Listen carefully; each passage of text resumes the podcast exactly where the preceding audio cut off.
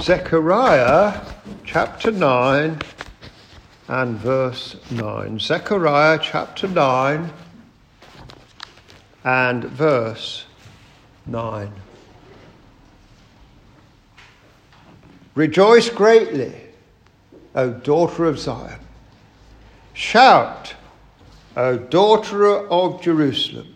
Behold, thy king cometh unto thee.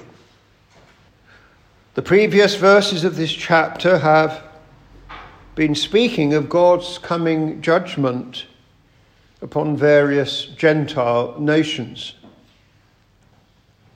The nations or city states of Syria, Tyre, Zidon, Gaza, Ekron, Ashkelon, and Ashdod are all singled out for judgment. Nations today which defy God and His holy law continue to expose themselves to God's righteous anger. We live in a nation today which is totally ignorant of that fact. It is our task to make it known. Defy God and His commandments and there will be national judgments. Now, here in verse 9, the Lord tells the captives returned from Babylon that they, in fact, have cause for much rejoicing. Having spoken of judgment on the Gentile nations, the prophet now speaks of God's people having cause for great rejoicing. Because in the future, a king is going to come who is going to mightily exalt the nation of Israel. We have a reference in this verse 9 to daughter of Zion and daughter of Jerusalem. Now, these are poetic terms for the nation as a whole. A king is coming to you, says the Lord, to lead you on to safety and prosperity. Now, what more do we know about this king? The second part of verse 9.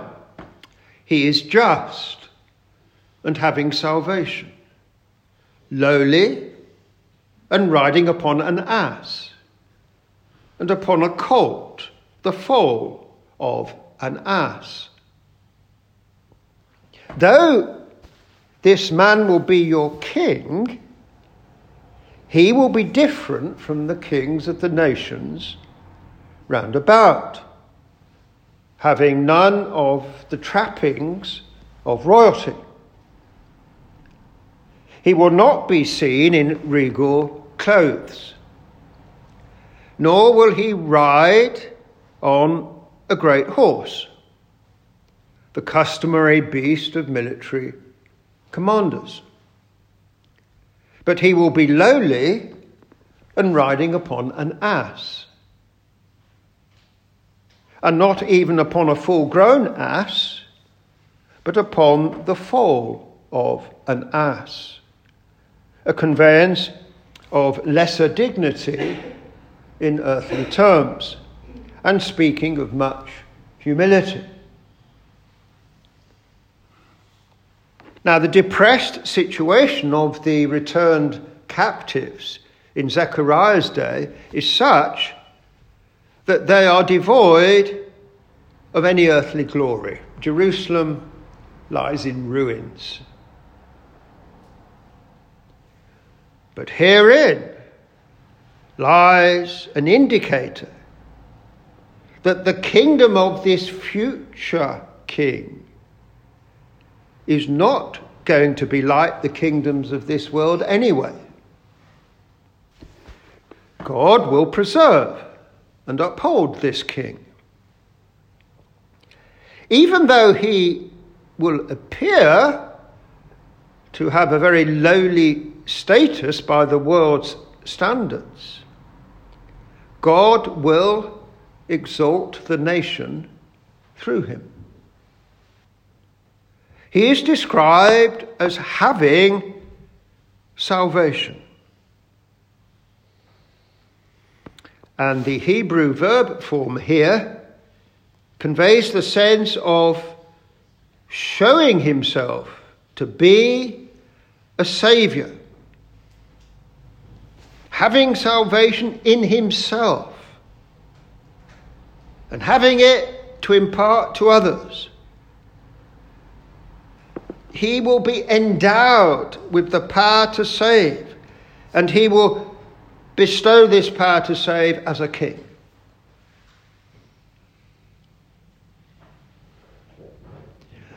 Now, we of course know from the New Testament that these words of verse 9 see their fulfillment in a coming descendant of David, namely the Lord Jesus Christ. He it is who brings his people not out of physical Babylon, but out of spiritual Babylon, the kingdom of this world, where they would otherwise remain as hopeless captives to Satan.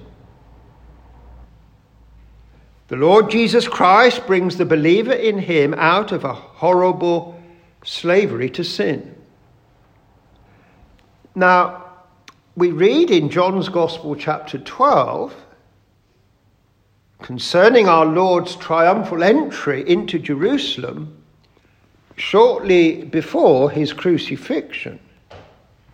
We read in John 12, verse 12 on the next day, much people that were come to the feast, when they heard that Jesus was coming to Jerusalem, took branches of palm trees and went forth to meet him, and cried, Hosanna! Blessed is the King of Israel that cometh in the name of the Lord.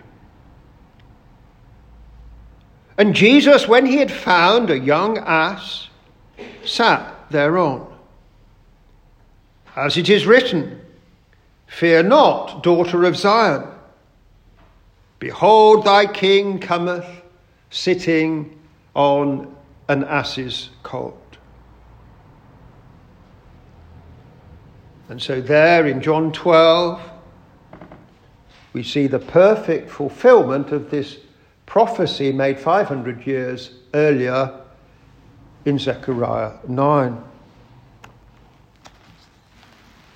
This entry of the Lord into Jerusalem forms the commencement of the fulfillment of the Zechariah 9 prophecy. It forms the commencement of the establishment of Christ's kingdom. This is a spiritual kingdom. The true church today is the daughter of Zion, the daughter of Jerusalem. The term used in this verse 9. The earthly Zion has become the heavenly Zion, the heavenly Jerusalem. The New Testament describes believers in Christ as citizens of that heavenly city. It is the spiritual city to which all believers in Christ belong. Our Lord then would have no earthly glory. He would not exercise military might. He was, nevertheless, Israel's long awaited deliverer. And he will reign till he hath put all his enemies under his feet. He has authority over all the nations today. And he is returning to this earth to judge the nations. The resurrected Lord told his disciples, All power is given unto me in heaven and in earth. We read in the epistle to the Hebrews of our Lord's authority, where it is said of God the Father in respect of his Son, in Hebrews 2 and verse 7 Thou crownest him with glory and honour, and didst set him over the works of thy hands. Thou hast put all things in subjection under his feet. For in that he put all in subjection under him, he left nothing that is not put under him. So all the nations of the earth today are subject to the authority of Jesus Christ. We read in verse 10 here God says, And I will cut off the chariot from Ephraim, and the horse from Jerusalem, and the battle bow shall be cut off. Ephraim here is used as representing the two northern tribes, uh, the ten northern tribes of Israel, and Jerusalem as representing the two southern tribes. The coming king, who is lowly and riding upon an ass, will be king over all Israel, not a divided Israel.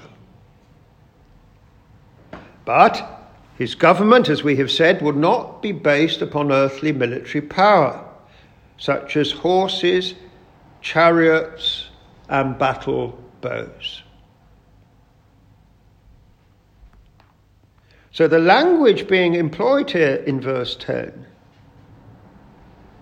indicates the complete rejection of all earthly means in securing the Messiah's government. Jesus Christ does not use earthly means, military power, to establish his authority. Our Lord explained during his earthly ministry, and we read this earlier in John 18 and verse 36. My kingdom is not of this world. If my kingdom were of this world, then would my servants fight militarily, that I should not be delivered to the Jews. But now is my kingdom not from hence. This was the great problem with the people of our Lord's own day. They expected the Messiah to establish an earthly kingdom. Even the Lord's own disciples expected that initially. But the messianic kingdom, which the people must look forward to in Zechariah's day, is not from hence. Its foundation is not in this world. There is no place on earth today which represents the kingdom of God.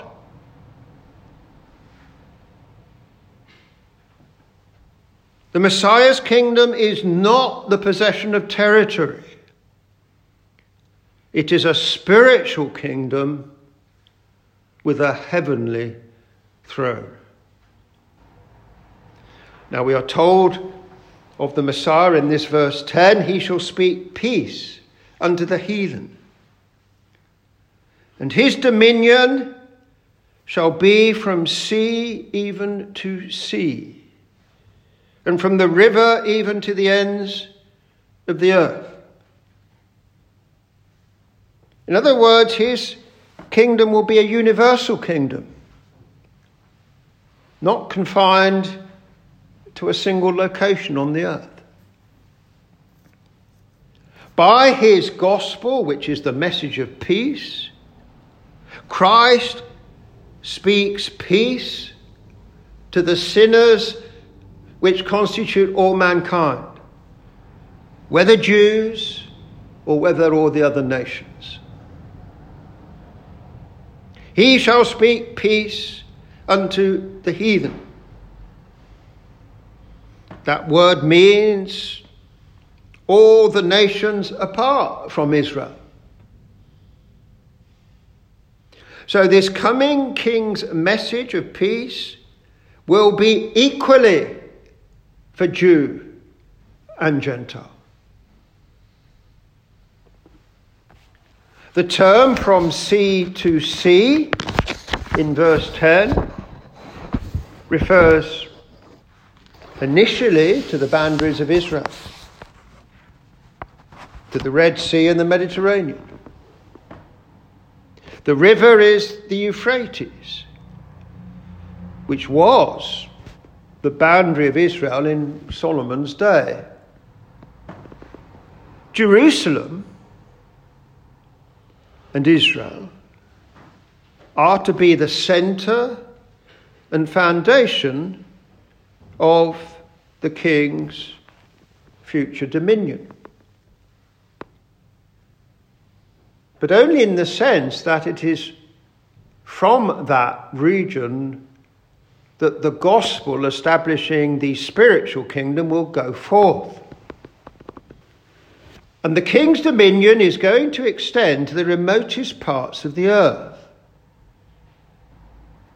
Our Lord's kingship is therefore universal in its operation. And we must not think in terms of earthly territory. The sense here in Zechariah 9 and verse 10 is that the messianic king's dominion will be of vast extent in terms of encompassing people from every tribe and language and nation. Now, we today, as believers in Christ, belong to this spiritual kingdom. And Christ, our King, exercises authority over all the nations of the earth. There is no nation upon earth exempt from an obligation to submit to Jesus Christ as King. He is King over those who reject him for who he really is. He is still their king. He still has authority over them. And we know, of course, that there are vast millions and billions of people who do still reject him. Now, moving on to verse 11. As for thee also, by the blood of thy covenant I have sent forth thy prisoners out of the pit wherein is no water. The Lord is stressing here whom he is addressing his own people, Israel. Because in the Old Testament period, the people of God were confined to that one nation. But even in the Old Testament period, the people of God were not everybody who lived in Israel. Even in the Old Testament period, the people of God were those who had true faith and were looking for the Messiah who is to come. This is why Paul says they are not all Israel which are of Israel. So even in the Old Testament, it was faith which determined whether one is a child of God or not. Now, we see in verse 11 that the Lord is in covenant with his people by means of shed blood. When Israel first entered into covenant with God, back in the wilderness in the time of Moses, we are told in Exodus 24 and verse 7 Moses took the blood, the blood of oxen, and sprinkled it on the people, and said, Behold the blood of the covenant which the Lord hath made with you concerning all these words. So, this blood sprinkled upon the Israelites demonstrated that they could have no fellowship with God unless his justice upon sin was first satisfied through death, through the shedding of blood. The oxen's blood was shed in place of the people's blood being shed. People's sin being symbolically transferred to the oxen. The principle of substitutionary atonement. As for thee also, by the blood of thy covenant, I have sent forth thy prisoners out of the pit wherein is no water. This pit is a reference to the anguish of the Babylonian captivity. It is also an image of the misery of the Jewish exiles elsewhere in Egypt, Greece, and other lands in later years between Zechariah's time and our Lord's coming. Now, in Zechariah's day, the Lord is setting his prisoners free. He's bringing them out of Babylon in remembrance of his blood based covenant made with the people back in the time of Moses. So, despite all the rebellion which had led to the captivity in Babylon, the Lord, in his mercy, has not utterly repudiated the covenant. So, as we have stated, the phrase, prisoners out of the pit wherein is no water, in verse 11, refers to the captives being in Babylon. But it also represents typically and symbolically the plight of all who are without Jesus Christ today. They are prisoners in a pit wherein is no water. That is the desperate condition of every single non Christian. All are stranded in a Babylonian type captivity dying from thirst as trapped in a pit. They are in Satan's kingdom. They are desperately needing to be lifted out of the pit and brought into the spiritual Canaan, which is the kingdom of God.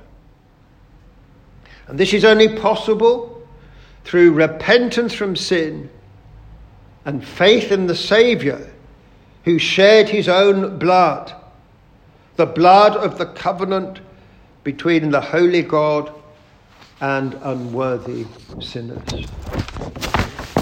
Verse 12 Turn you to the stronghold, ye prisoners of hope. Even today do I declare that I will render double unto thee. The Lord now addresses Israel as the prisoners of hope. Because in His grace, He has not left them without hope.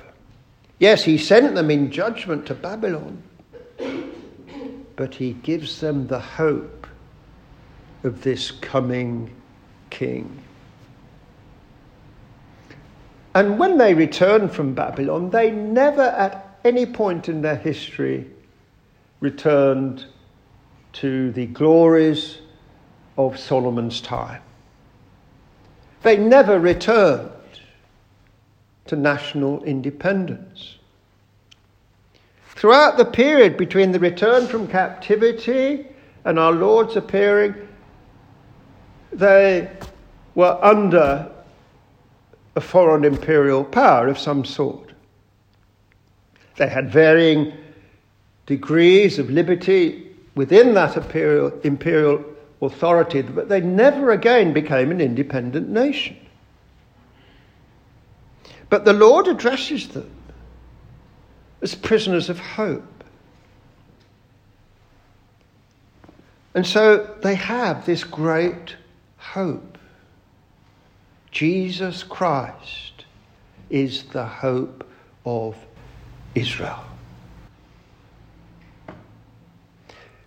They, for their part, must turn to the stronghold, as verse 12 says. So the prophet exhorts the people, both those still in Babylon and those already returned to the land, to hasten to the stronghold, which is Jerusalem, which had in the past been a stronghold and which now in Zechariah's time is to be built again. Entering into the stronghold, which is Jerusalem, symbolizes entering into the place where salvation is. And it speaks to us of entering into this spiritual kingdom which Jesus Christ has established. The heavenly Jerusalem, entering into the stronghold of Zion and this is where all believers in Christ now reside. This is where he reigns on the throne. Those of Israel who come to this stronghold and who put their faith in the coming king will experience double the blessings that they knew before the captivity. What is the hope of Israel? Is it freedom from Roman occupation? The hope of Israel is the Lord Jesus Christ. He is described as such in the New Testament. And so, there is this promise made to the people here he calls them the prisoners of hope. Even today do I declare that I will render double unto thee. To render double has the sense not strictly of twice the quantity, but simply of great abundance. I will pour out my grace upon you and make you prosper if you submit to the coming king. Verse 13 When I have bent Judah for me, filled the bow with Ephraim, and raised up thy sons, O Zion, against thy sons, O Greece, and made thee as the sword of a mighty man. Now, here in verse 13, we have a metaphor whereby the Lord likens himself to an archer. Judah is the bow. Ephraim or Israel, the northern kingdom, is the arrow, which fills or is inserted in the bow. So this speaks of the two kingdoms, Israel in the north, Judah in the south, coming together. And there were indeed people from the northern ten tribes amongst the Jews of the southern kingdom when the promised land was resettled after the captivity. So Judah and Israel will once again become as a strong, united weapon in the hands of the Lord. The reference in this verse 13 to the sons of Zion triumphing over the sons of Greece is a prophecy of Israel triumphing over her Gentile enemies. If only she remains faithful.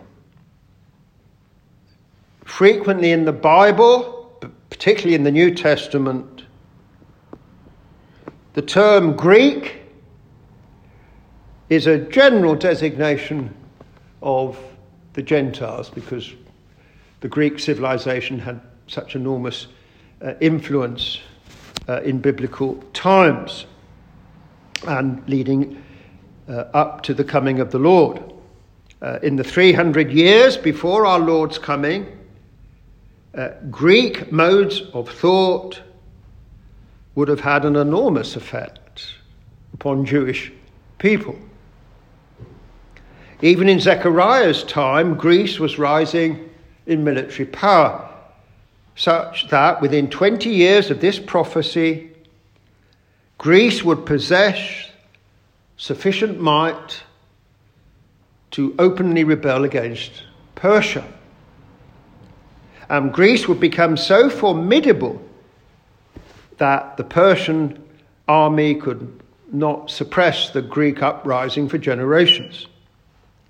So Greece would come to be a major player on the world stage, which is why it is referred to here in verse 13 as an apt representative of the Gentiles generally. And so, the bow will be drawn against thy sons, O Greece. And so here God's people are being told that they will be empowered against the Gentile world. He will make the returned captives as the sword of a mighty man, despite the enormous influence of Greece. In other words, the great power of Greece in fashioning how people think and, and, and their physical control of nations the great power of Greece will not affect the power of the coming king. And of course, uh, as we look at this verse 13, we must remember, as we saw from verse 10, that Israel's power to overcome Greece does not refer to literal military might. It refers to the conquest of the truth of Jesus Christ over the hearts of sinful men. And so the sons of Greece are going to be overpowered by God's true Zion. Those who believe in Jesus Christ. That's what verse 13 is saying. And the true sons of Zion, of course, uh, comprise both Jews and Gentiles. Uh, no one is excluded. Faith in Christ is the key. No one is replaced. Faith in Christ is the key. Verse 14 And the Lord shall be seen over them, and his arrow shall go forth as the lightning. And the Lord God shall blow the trumpet, and shall go with the whirlwinds of the south. So, this is a promise to Zion of God's aid in her conflict with the Gentile nations, with all the nations. The kingdom of God, ruled by its lowly king, in earthly terms, will advance because God will fight against the enemies of Christ's people. So, again, in this verse 14, the triumph of the church of Jesus Christ is being foretold here. The enemies of God will be brought down with the deadly and piercing arrow of the Word of God, not with military power. The weapons of our warfare are not carnal the Lord God shall blow the trumpet and shall go with the whirlwinds of the south. The phrase shall go with the whirlwinds of the south means that the Lord shall go forth as in the most furious storm, such as would often come from the south. In Isaiah 21 and verse 1, we have a reference to whirlwinds coming from a southerly direction. So Zechariah is speaking of the whirlwind of Christ's power as judge. He today is the governor of the nations. Zechariah chapter 9 is speaking to us of the power of the risen Christ right now. And he comes against those who rebel against him with frightening power. He comes against the sons of Greece. That is a description of all the enemies of God's true kingdom today. He comes in power against the sons of Greece. Today, the Lord can make us who believe in Christ as the sword of a mighty man. Verse 13. That is a description of the true church the sword of a mighty man. We are in God's hand. What great things he can accomplish through us. The hearts of the most wicked and defiant of men can be transformed by the gospel of Jesus Christ. But if men refuse the gospel, then they will be subdued by God's wrath and judgment.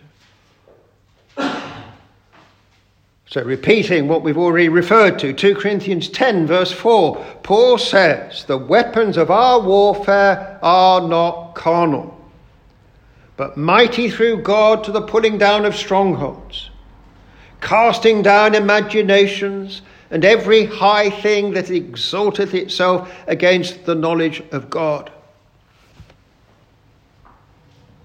We right now are in the midst of a great cosmic battle.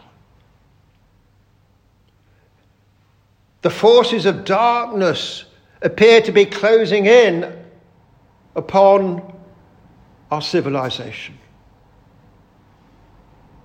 Western civilization is collapsing,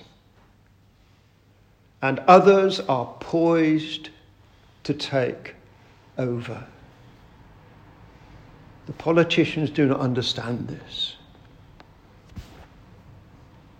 We have to defend our Christian civilization, or we will quickly lose it. And we defend it not with earthly weapons but by preaching the gospel. We as Christians possess the invincible sword of the Spirit, which is the Word of God. This is a mighty sword, and it will bring the enemy down if we use it. We now belong to the invincible kingdom which the lowly king, riding upon an ass into Jerusalem, only to be put to a cruel death, has now established. This kingdom is the stronghold to which the Jews of Zechariah's day had to look forward to. And this is the kingdom to which all non believers today must turn as well.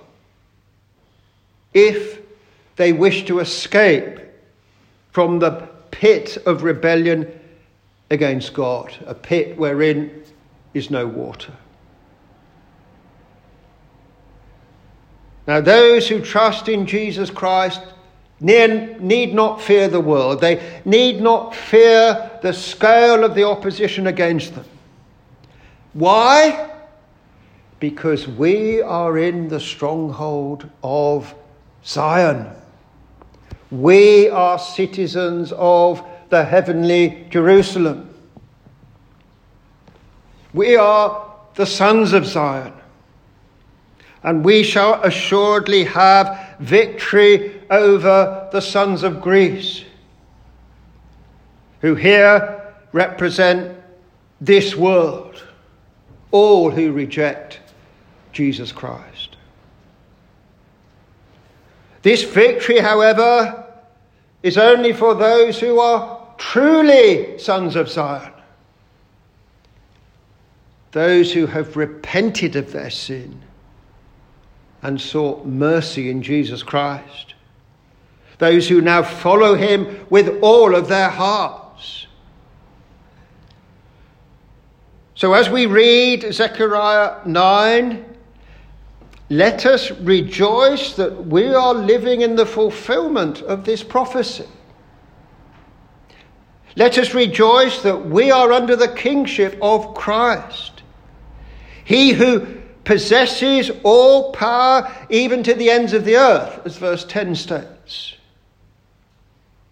Let us rejoice in our privileged status as citizens of Zion.